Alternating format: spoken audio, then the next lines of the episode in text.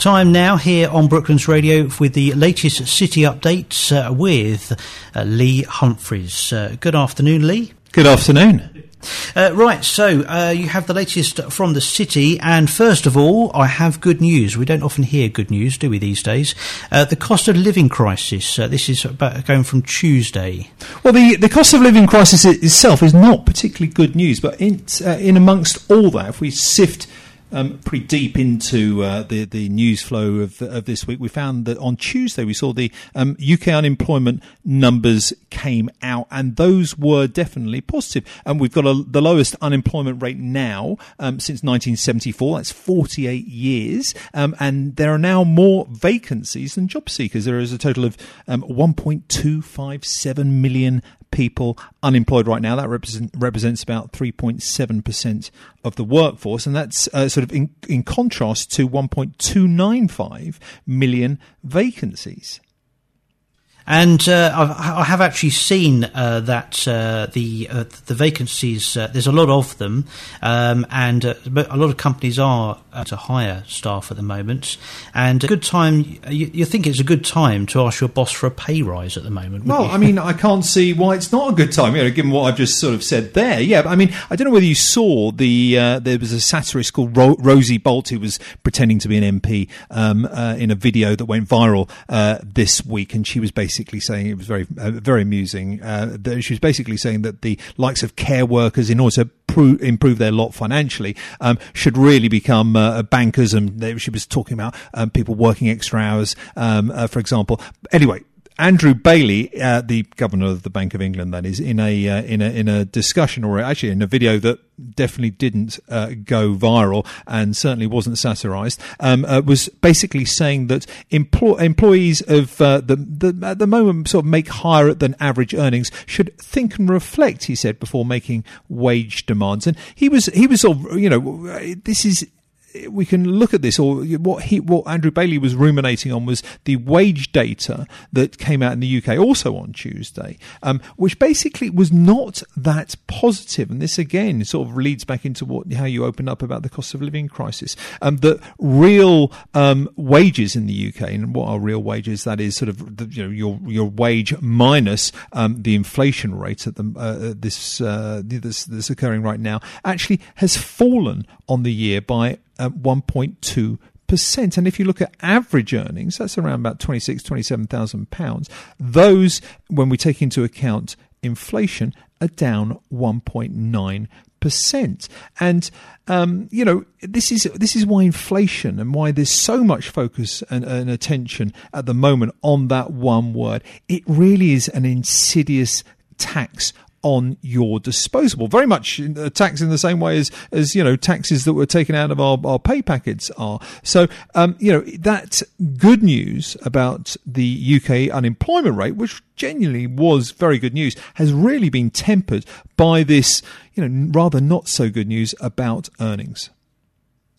And uh, I see that uh, the uh, there's more inflation data uh, coming out on Wednesday, I believe. Well, actually, yes. I mean, that was out yesterday. Yeah, absolutely. There was um, some more evidence of this inflation I've just been talking about on that came out yesterday um, with the release of the CPI data in the UK. CPI standing for Consumer Price Index, and that Consumer Price Index is uh, showed uh, that inflation on the year is up 9%. Now, if you compare that with March's figure, where it stood at 7%. That increase in those 30 days, um, uh, um, in those 30 days between the two months, um, was the fa- fastest rate of increase for since actually 1982. So what we've got is uh, an inflation rate that is at a 40 year high and an unemployment rate which is at a 48 year low. And if actually, just to sort of dwell on that just a tiny bit longer, if you're using the old gauge instead of the CPI using the RPI, which stands for the retail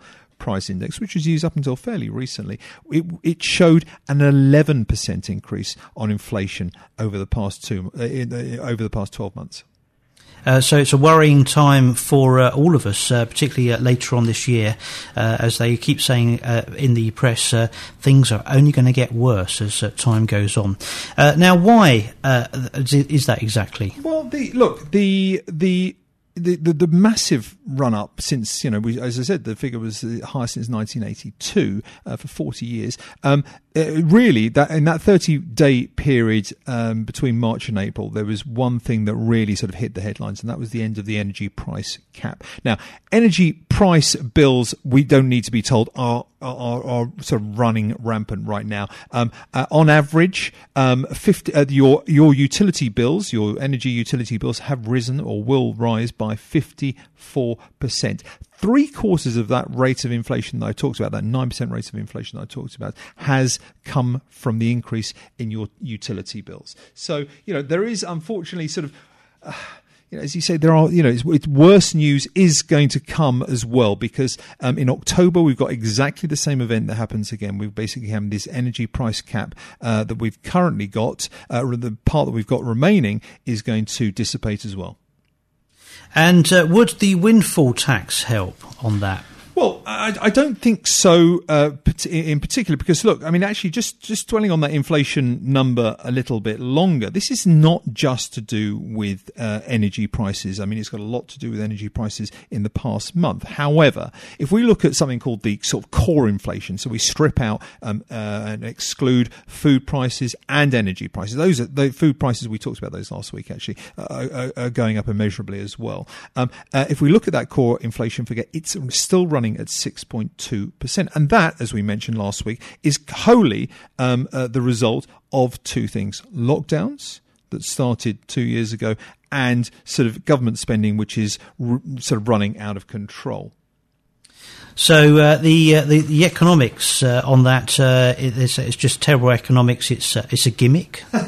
well, I mean, the, what you're talking about the, the windfall tax. It's certainly been described as a gimmick. I saw someone talking about that uh, last night actually. Um, but look, the, the the windfall tax makes great politics, but really makes very poor economics. The the uh, the money going back into households um, that would result from this windfall tax really is minute. And of course, and this is the important thing, if we where we sit here uh, in Weybridge, about a you know a mile up the road, we've got St George's Hill. We've got people living in fifteen million pound mansions, and they would be getting the same um, uh, kickbacks from government. This is not, as I say, this is not means tested that the rest of us will be getting. So that 50, 60, 70, maybe even 80 pounds that we'd be getting back as a result of the, you know, pursue, uh, assuming the government were true to the word, that the government were going to give back to us would be just handed out um, to, to each and every one of us. That doesn't sound particularly fair to me. Also, the oil and gas uh, uh, sector at the moment is already um, uh, um, uh, uh, you know, is, is experiencing a sort of a one one could say a windfall tax. The the, the sector itself is taxed. Uh, the corporate tax rate is uh, is is now at forty percent, and that is a that's you know, if you contrast that to um, other um, companies in the UK whose corporation tax rate is just 19%. So we'd be adding a tax upon a tax, which is, you know, just does not make sense.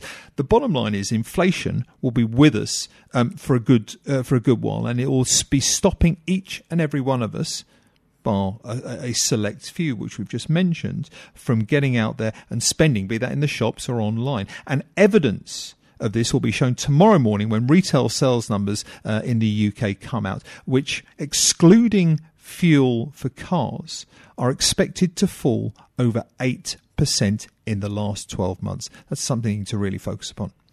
So we shall be hearing more about that uh, as we go through the coming weeks and months. And uh, it's it's looking like I mean the, the uh, obviously the, the there's uh, a, a going to be a tax uh, cut uh, for business rates later on this year. I've been hearing in the news over the last 24 hours or so.